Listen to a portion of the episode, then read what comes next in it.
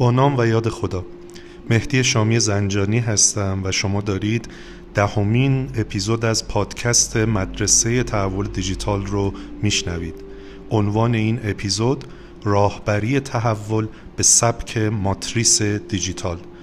شایان ذکر که منبع اصلی برای تولید این پادکست کتاب ماتریس دیجیتال نوشته دکتر ونکات ونکاترمان هست که توسط بنده و مهندس بازیار در سال 98 ترجمه و توسط نشر هورمزد به بازار کتاب عرضه شده. این اپیزود در خرداد سال 1400 ضبط شده. این روزها سازمان ها به دنبال پیدا کردن راه و روش و سبک و روی کردی برای پیاده سازی تحول دیجیتال هستند.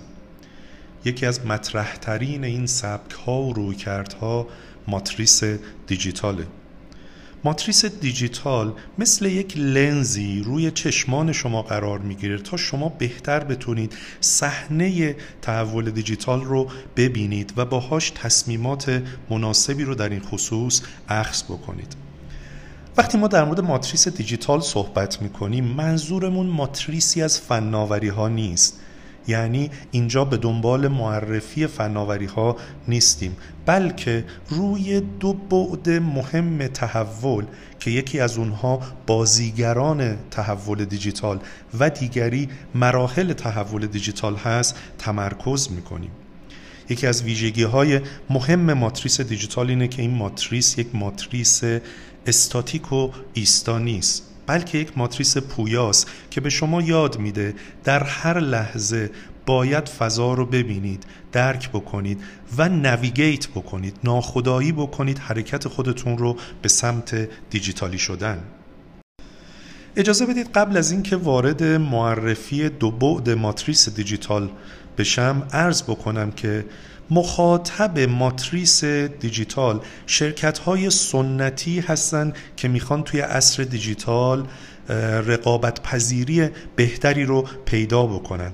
پس مخاطب ماتریس دیجیتال دیجیتال بورن ها یا شرکت های دارای زاد دیجیتال نیستند و این موضوعی که ما باید مد نظر داشته باشیم. من در پادکست اقتصاد دیجیتال اگر خاطرتون باشه سه لایه از اقتصاد دیجیتال رو معرفی کردم که یکیش لایه کور یا بخش فناوری اطلاعات بود. لایه دوم می پرداخت به دیجیتال زادها و استارتاپ ها و شرکت های فعال پلتفرمی و اونهایی که توی شیرینگ اکونومی و اقتصاد اشتراکی فعالن رو در بر می‌گرفت و لایه سوم گفتیم لایه سنتی های به راه راست دیجیتال هدایت شده است.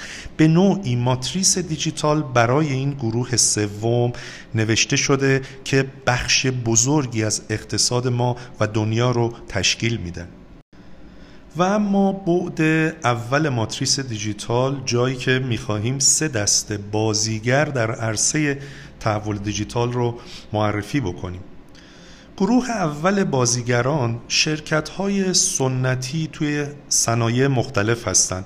یعنی همون شرکت هایی که کتاب ماتریس دیجیتال برای اونها نوشته شده. گروه دوم بازیگران تک ها یا کارآفرینان فناوری و دسته سوم دیجیتال جایانت یا قولهای دیجیتال هستند.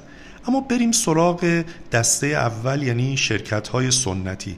وقتی ما به عنوان یک شرکت سنتی می‌خوایم درگیر تحول دیجیتال بشیم منظورمون از بازیگران گروه اول رقبای فعلی سازمانمون هستند که توی صنعت ما دارن فعالیت می‌کنن. خب ما تا اندازه با نوع پاسخ اونها به تغییرات آشنا هستیم و تا حدی حتی می‌تونیم پیش بینی بکنیم اقدامات احتمالی اونها رو در برابر اتفاقات محیطی که رخ میده. دسته دوم بازیگران همونجور که مطرح شد کارآفرینان فناوری اینا از ابتدا زاد دیجیتال داشتن و قوانین مدیریتی توی عصر صنعتی رو ندید گرفتن و طبق قوانین عصر دیجیتال دارن کار می‌کنن. اونا اعتقاد دارن میشه مدل هایی از کسب و کار رو با استفاده از قدرت فناوری های دیجیتال ایجاد کرد. البته همه کارآفرینان فناوری موفق نمیشن ولی اونهایی که موفق میشن و باقی میمونن می‌تونن توی تحول دیجیتال صنعت خودشون ایجاد ارزش بکنن. اگر بخوایم مثال بزنیم مثل مثلا پیپال در خدمات مالی تسلا تو حوزه اتومبیل یا شیائومی توی لوازم الکترونیکی اینها از کارآفرینان فناوری هستند نکته که باید در نظر گرفت کارآفرینان فناوری توی حوزه عمودی خاص فعالیت می‌کنن. مثلا اونایی که تو حوزه خودرو هستن بهشون اتوتک میگیم. تو حوزه خورده فروشی retail tech نامیده میشن. تو حوزه سلامت بهشون health tech میگیم. و اونایی که تو حوزه خدمات مالی هستن fintech نامیده میشن. پس اینها شرکت هایی هستن که توی یک صنعت خاص سعی می‌کنن که راه های فناورانه رو ارائه بکنن. اما شاید الان این سوال توی ذهن شما ایجاد بشه پس های دیجیتال چه کسانی هستند اینا شرکت که دیروز کارآفرین فناوری بودن ولی الان رشد کردن و دامنه فعالیت خودشون رو گسترش دادن و فراتر از مرزهای یک صنعت فعالیت می‌کنن و چند صنعت رو دارن قطع می‌کنن. در نتیجه اقدامات این قولها ما رو به سمت یک پارچگی بیشتر توی صنایع مختلف داره سوق میده.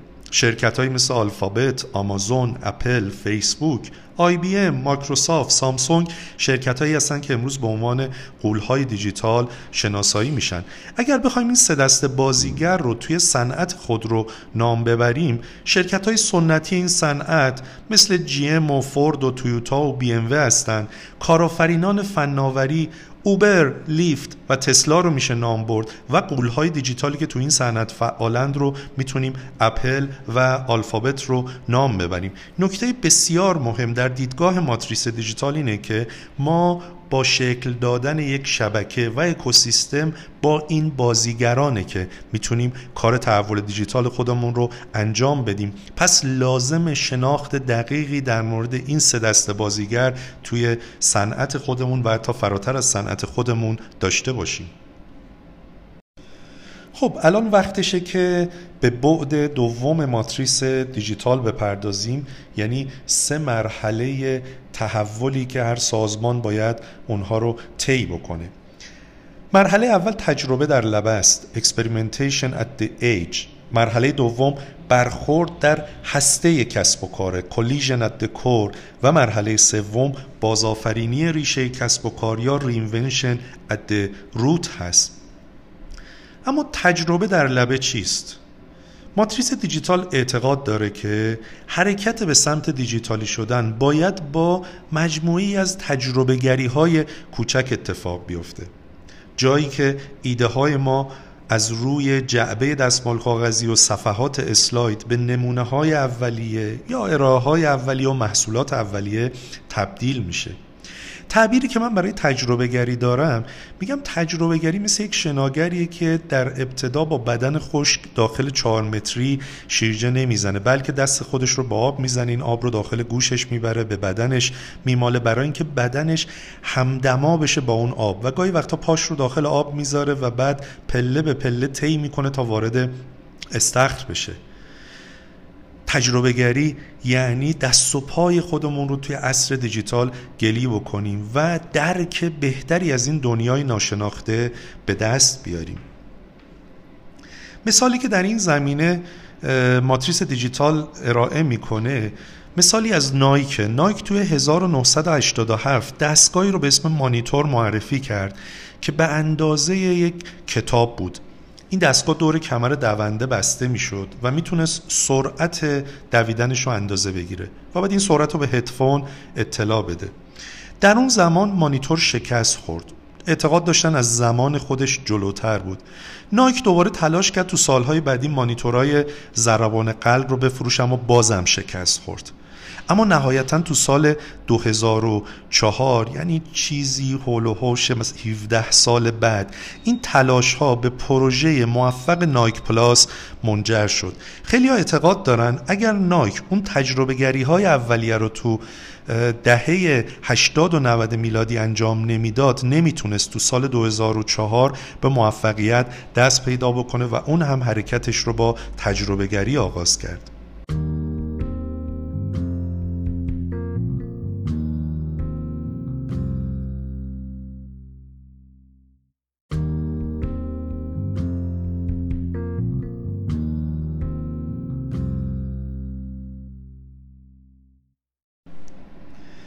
مرحله دوم در تحول دیجیتال برخورد در هسته کسب و کاره.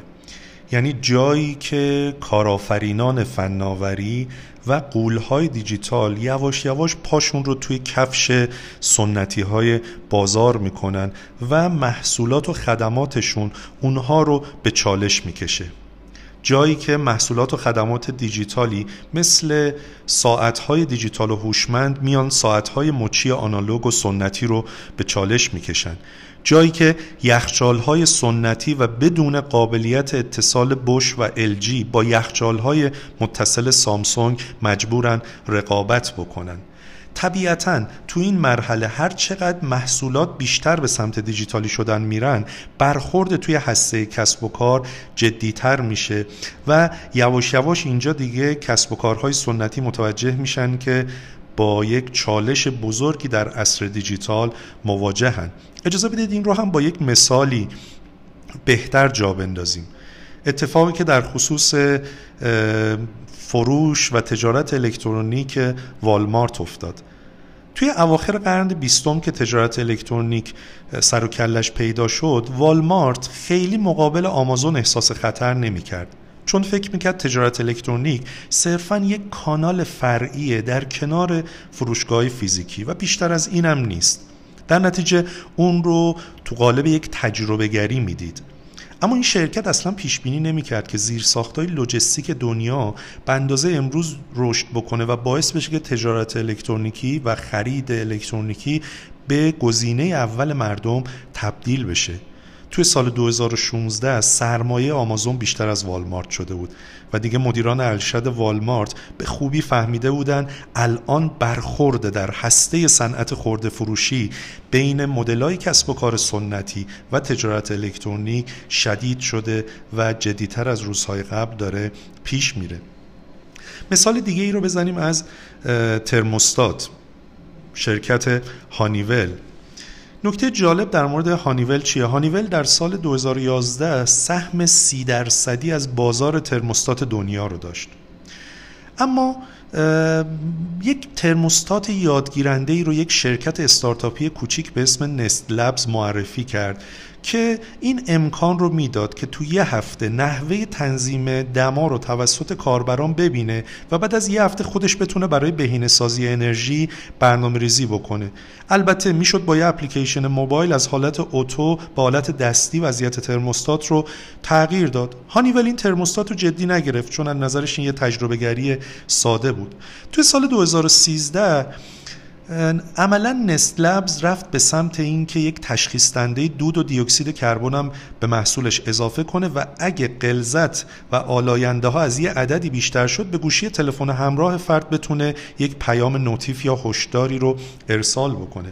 تو ژانویه 2014 گوگل Nest Labs رو حدود 3 میلیارد دلار خرید و بعد رفت یه شرکت وبکم رو هم خرید و اینها رو کنار هم گذاشت و تو سال 2016 پلتفرم Works رو خلق کرد. که این پلتفرم این امکان رو به شما می‌داد که تو محدوده خونتون محصولات مختلفی رو به گوشی تلفن همراهتون وصل بکنید و یه اکوسیستم کوچیک متشکل از یخچال خونتون، خودروتون و ترموستات ایجاد کرده بود که مثلا خودروی شما زمان تقریبی رسیدن به خونه رو به ترموستات اطلاع می‌داد و اون دما رو در زمان ورود شما به اون اندازه‌ای که مد نظرتون هست تنظیم می‌کرد. شاید توی سال 2013 نسلبز یک تجربه در لبه بود. اما این روزها هانیول متوجه شده که دیگه برخورد در هسته کسب و کارش به شدیدترین شکل ممکن به وجود اومده. مرحله سوم تحول بازآفرینی ریشه کسب و کاره. جایی که دیگه شرکت های سنتی نمی‌تونن با مدل های اصر صنعتی به کار خودشون ادامه بدن و نیازمند این هستن که حتما تحولی رو توی مدلای کسب و کارشون ایجاد بکنن. اینجا جاییه که هر سه شرکت و بازیگر اصر دیجیتال لازمه برای حل مسائل اساسی مشتریان با هم همکاری داشته باشه یکی از مدل های جدیدی که توی فصل مشترک صنایع و این سه گروه بازیگر ظهور و بروز پیدا می‌کنه مدل تعاملی B to B to C هست. ما قبلا مدل های B2B و B2C رو داشتیم. اما عصر دیجیتال این امکان رو برای ما فراهم کرده که توی زمین B2B2C بازی کنیم. و معنیش اینه که شرکت های B مادر که به B های dealer ها representative ها عوامل فروششون وصلن و قبلا این عوامل فروش با مشتریان در ارتباط بودن الان اون شرکت های مادر هم خودشون می‌تونن مستقیما با محصولاتی که دست مشتریان هست و با خود مشتریان ارتباط بگیرن و تعامل داشته باشن. به عنوان مثال توی صنعت خودرو وقتی شرکتی خودرویی رو تولید می‌کنه به نمایندگیش میده و اون نمایندگی به سی و اون کسی که از این خودرو استفاده می‌کنه خودرو رو میده دیگه اون شرکت خودروساز خودش هم مستقیما به دلیل حالا آیوتی و سنسورهایی که توی خودرو داره مبتنی بر ابر و شبکه اینترنت از احوال خودروی خودش با خبره و می‌تونه مستقیما با راننده هم ارتباط بگیره و از این طریق ولیو برای او ایجاد بکنه. تو این زمینه جالبه صحبت آقای جف ایملتون مدیرعامل جی ای رو نقل بکنم که ایشون میگه شرکت های صنعتی چه بخواهند و چه نخواهند در کسب و کار اطلاعات فعالیت می‌کنن. همان گونه که در پنجاه سال گذشته علم مواد هسته اقداماتمان بود. حالا تو 20 سال آینده تحلیلگری یا analytics رو می‌خوایم هسته اقداماتمون توی کسب و کار قرار بدیم. شاید برای توضیح این بحث یادگیری از شرکت نوارتیس شرکت دارویی معروف سوئیسی بتونه برامون جالب باشه که مدیرعامل اون آقای جوزف جیمنز مأموریت شرکت رو ورای دارو و تمرکز روی حوزه سلامت می‌دونه. ایشون میگه من معتقدم در آینده شرکت های همچون نوارتیس بر اساس نتایجی که بیمار از دارو به دست میاره پول خواهند گرفت. نه فروش داروی بدون تضمین نتیجه. آی جیمنز خوب متوجه شده که دیگه بدون تضمین تاثیرگذاری تو آینده نزدیک شاید نشه دارو فروخت. شاید مشتریان تو آینده علاقمندند که تحلیلگری هایی رو در مورد سلامت از شرکت های دارویی بتونن دریافت بکنن. خب با این سه مرحله از تحول آشنا شدیم و لازم جایگاه شرکتمون و صنعتمون رو تو این سه مرحله بتونیم تعیین بکنیم. آیا ما تو مرحله آزمایش و تجربه ایم تو مرحله برخوردیم یا تو مرحله بازآفرینی هستیم؟ توی دنیا صنایع زیادی تو مرحله آزمایش و تجربه گری هستند مثلا صنعت کشاورزی یا صنعت فولاد. توی صنعت کشاورزی فعالان این صنعت دارن این روزا با سنسورها و داده های جوی و تراکتورهای متصل به کلاود و ابر تجربه جدیدی رو به دست میارن. اما مدل های کسب و کار تو حوزه کشاورزی هنوز بدون تغییر باقی مونده. توی مرحله دوم برخورد توی هسته کسب و کار شاید بتونیم توی دنیا و البته نه ایران خودرو رو مثال بزنیم. اونجام جاییه که بازیگران جاه طلبی از کارآفرینان فناوری و قولهای دیجیتال دارن تو این صنعت مدل‌های کسب و کاری جدیدی رو ارائه می‌کنن که هنوز در برخورد اولیه با این صنعت به سر می‌برن. مثلا مدل جدید رایدرشیپ داره جایگزین اونرشیپ میشه. یعنی به جای اینکه شما خودرویی رو تملک بکنی الان دیجیتالی هایی مثل لیفت اومدن که پلتفرم اجاره خودرو هستن و به شما میگن اصلا نیازی نیست خودرو بخری. شما خودرو رو اجاره بکن و بعد می‌تونی تو زندگیت انواع اقسام خودروها رو سوار بشی تنوع توی خودرو داشته باشی و هر زمانی که خسته شدی خودروت رو عوض بکنی. و این کارا باعث شده شرکت های سنتی هم در مورد مدل کسب و کارشون بازنگری کنن. جالب جنرال موتورز خودش یکی از سرمایه گذاران روی لیفته. به این دلیل که متوجه شده اگر این کار رو انجام نده تو آینده ممکنه توی رقابت جایی برای خودش نداشته باشه. و تو مرحله بازآفرینی صنایع سرگرمی و رسانه توی دنیا به این نقطه رسیدن. شاید یکی از بهترین مثالهاش بحث ویودیا یا ویدیو آن دیمند باشه که توی دنیا ما نتفلیکس رو داریم توی ایران حالا نواوا فیلیمو و اونهایی که توی این عرصه دارن فعالیت می‌کنن. خب نتفلیکس دیگه می‌تونیم بگیم اون مدل ویدیو کلوب های قدیمی رو دیگه نابود کرد و تو مدلی داره کار می‌کنه که بتونه مشتریانش رو پایش کنه علایق اونها رو ببینه و با استفاده از داده ها ریکامند کنه و توصیه بکنه و پیشنهادهای شخصی سازی شده ای رو بتونه به افراد ارائه بکنه برای محصولات فرهنگی که می‌خوان داشته باشن. خب پس این مهمه که ما ببینیم کجای این سه مرحله از تحول هستیم. اما ماتریس دیجیتال و آقای ونکاترامان تو این کتاب میاد برای این مراحل تحولم یه مدت زمان تقریبی میده که به نظر من جالب شنیدنش که میگه تجربه در لبه برای سازمان ها می‌تونه سه تا پنج سال طول بکشه. پس ما بیقراری نکنیم اگر سمت تحول دیجیتال می‌خوایم بریم. ما سازمان هایی رو توی کشورمون داریم که فکر می‌کنن اگر امروز دانه دیجیتالی شدن رو بکارن حتما شش ماه دیگه یک سال دیگه باید یک شرکت متحول رو تحویل بگیرن. اما آخر عرض من امروز متوجه خواهید شد که بین 5 تا 10 سال یه تحول به صورت نرمال از شما وقت خواهد گرفت. تجربه در لبه 3 تا 5 سال. برخورد در هسته کسب و کار بین 8 ماه تا 2 سال برآورده های ونکاترامانه و بازآفرینی ریشه کسب و کار 18 ماه تا 3 سال. که اگر ما اون اعداد دورتر رو با هم جمع بکنیم به عدد ده سال می‌رسیم که ممکنه تحول برای سازمان ما ده سال به طول بیانجامه که باید خودمون رو آماده طی کردن این مسیر کنیم.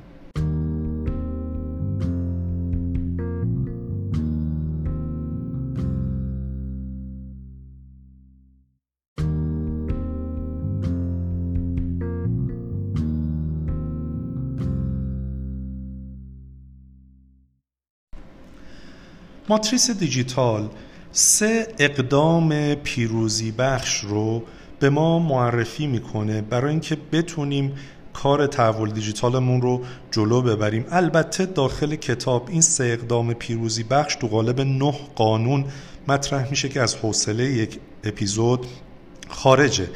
اما اون اقدامات اصلی سه موردی هستن که توصیه می‌کنه شرکت ها حتما به سمت اونها برن. یکی مشارکت و هم نواسازی در اکوسیستم ها بحث بعدی همکاری کردن برای همآفرینی قابلیت های جدید.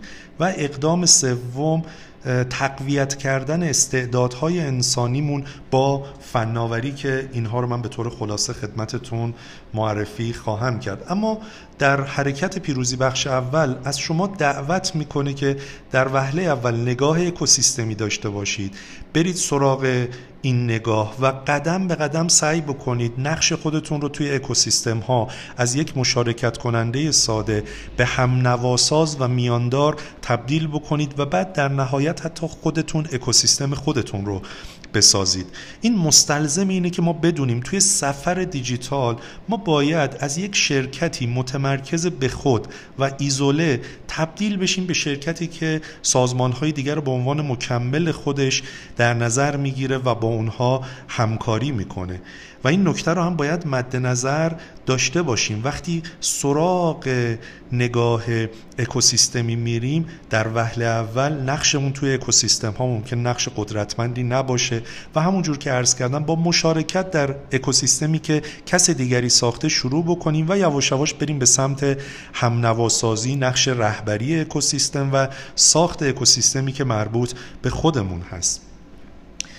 قانون دوم این که ما بریم به سمت همافرینی و بتونیم این نقش رو ایفا بکنیم که در کنار سایرین و حتی رقبای خودمون قابلیت های جدید رو به وجود بیاریم.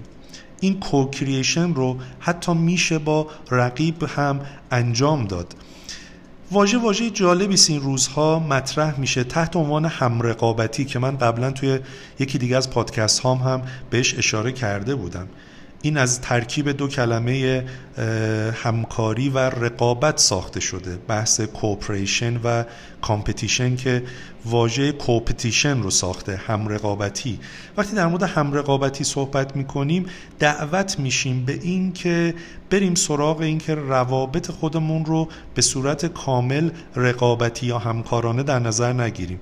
بلکه به این نتیجه برسیم که بخشی از روابط ما به صورت همکاری هست و بخشی از روابطمون به صورت رقابتی با یک موجودیت. پس جاهایی می توانیم با هم رقابت داشته باشیم و جاهایی می توانیم در کنار هم یک محصول مشترک و یک خدمت مشترک رو داشته باشیم. این مستلزم اینه که از یک تفکر مرسومی فاصله بگیریم که میگه نباید با رقبای خودتون همکاری بکنید. ما بعضی وقتا توی صنعت ناچار به این کار هستیم. من یک مثالی از کشور اون عرض بکنم. چندین شرکت معدنی ما دور هم جمع شدن و شرکتی رو به وجود آوردن که تو حوزه نوآوری و فناوری بتونه به اونها هینت بده ایده بده و کار رو جلو ببره. خب اونها تو بعضی از مسائل طبیعتا با هم رقیب هستن. اما تو زمینه دیجیتالی شدن می‌بینیم این رو به عنوان یک خلق مشترک در نظر گرفتن و دارن سعی می‌کنن با همکاری در کنار هم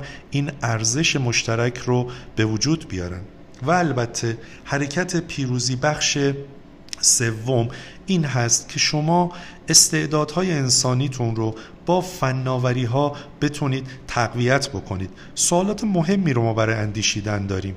اینکه آیا هوش مصنوعی می‌تونه جایگزین ما توی شغلمون بشه؟ مثلا فکر بکنید که آی بی ام واتسون اگر بتونه درک کنه استدلال بکنه و بیاموزه که الان می‌تونه این کار رو انجام بده جایگاهش توی شغل ها چی هست؟ یا اگر قرار نیست به طور کامل جایگزین ما بشه هوش مصنوعی الان کدام بخش شغل ما رو می‌تونه بهتر انجام بده؟ یا یه سوال دیگه برای اینکه شغلمون رو بتونیم بهتر انجام بدیم چگونه می‌تونیم با بهرهگیری از هوش مصنوعی حتی شغل رو بازطراحی بکنیم؟ و به شکل دیگه اون رو بتونیم انجام بدیم. پس ما باید دنبال این بریم که چگونه از فناوری ها می‌تونیم در انجام بهتر کارهامون استفاده بکنیم. کجا فناوری می‌تونه جایگزین اون بشه و کجا فناوری می‌تونه به عنوان یک گزینه همکاری در کنار ما قرار بگیره و بتونه استعدادهای انسانی ما رو تقویت بکنه. البته از اون طرف هم باید نگاه بکنیم استعدادهایی رو جذب بکنیم که بتونن با فناوری مکملهای خوبی رو تشکیل بدن و در کنار هم بتونن برای سازمان ما خلق ارزش کنن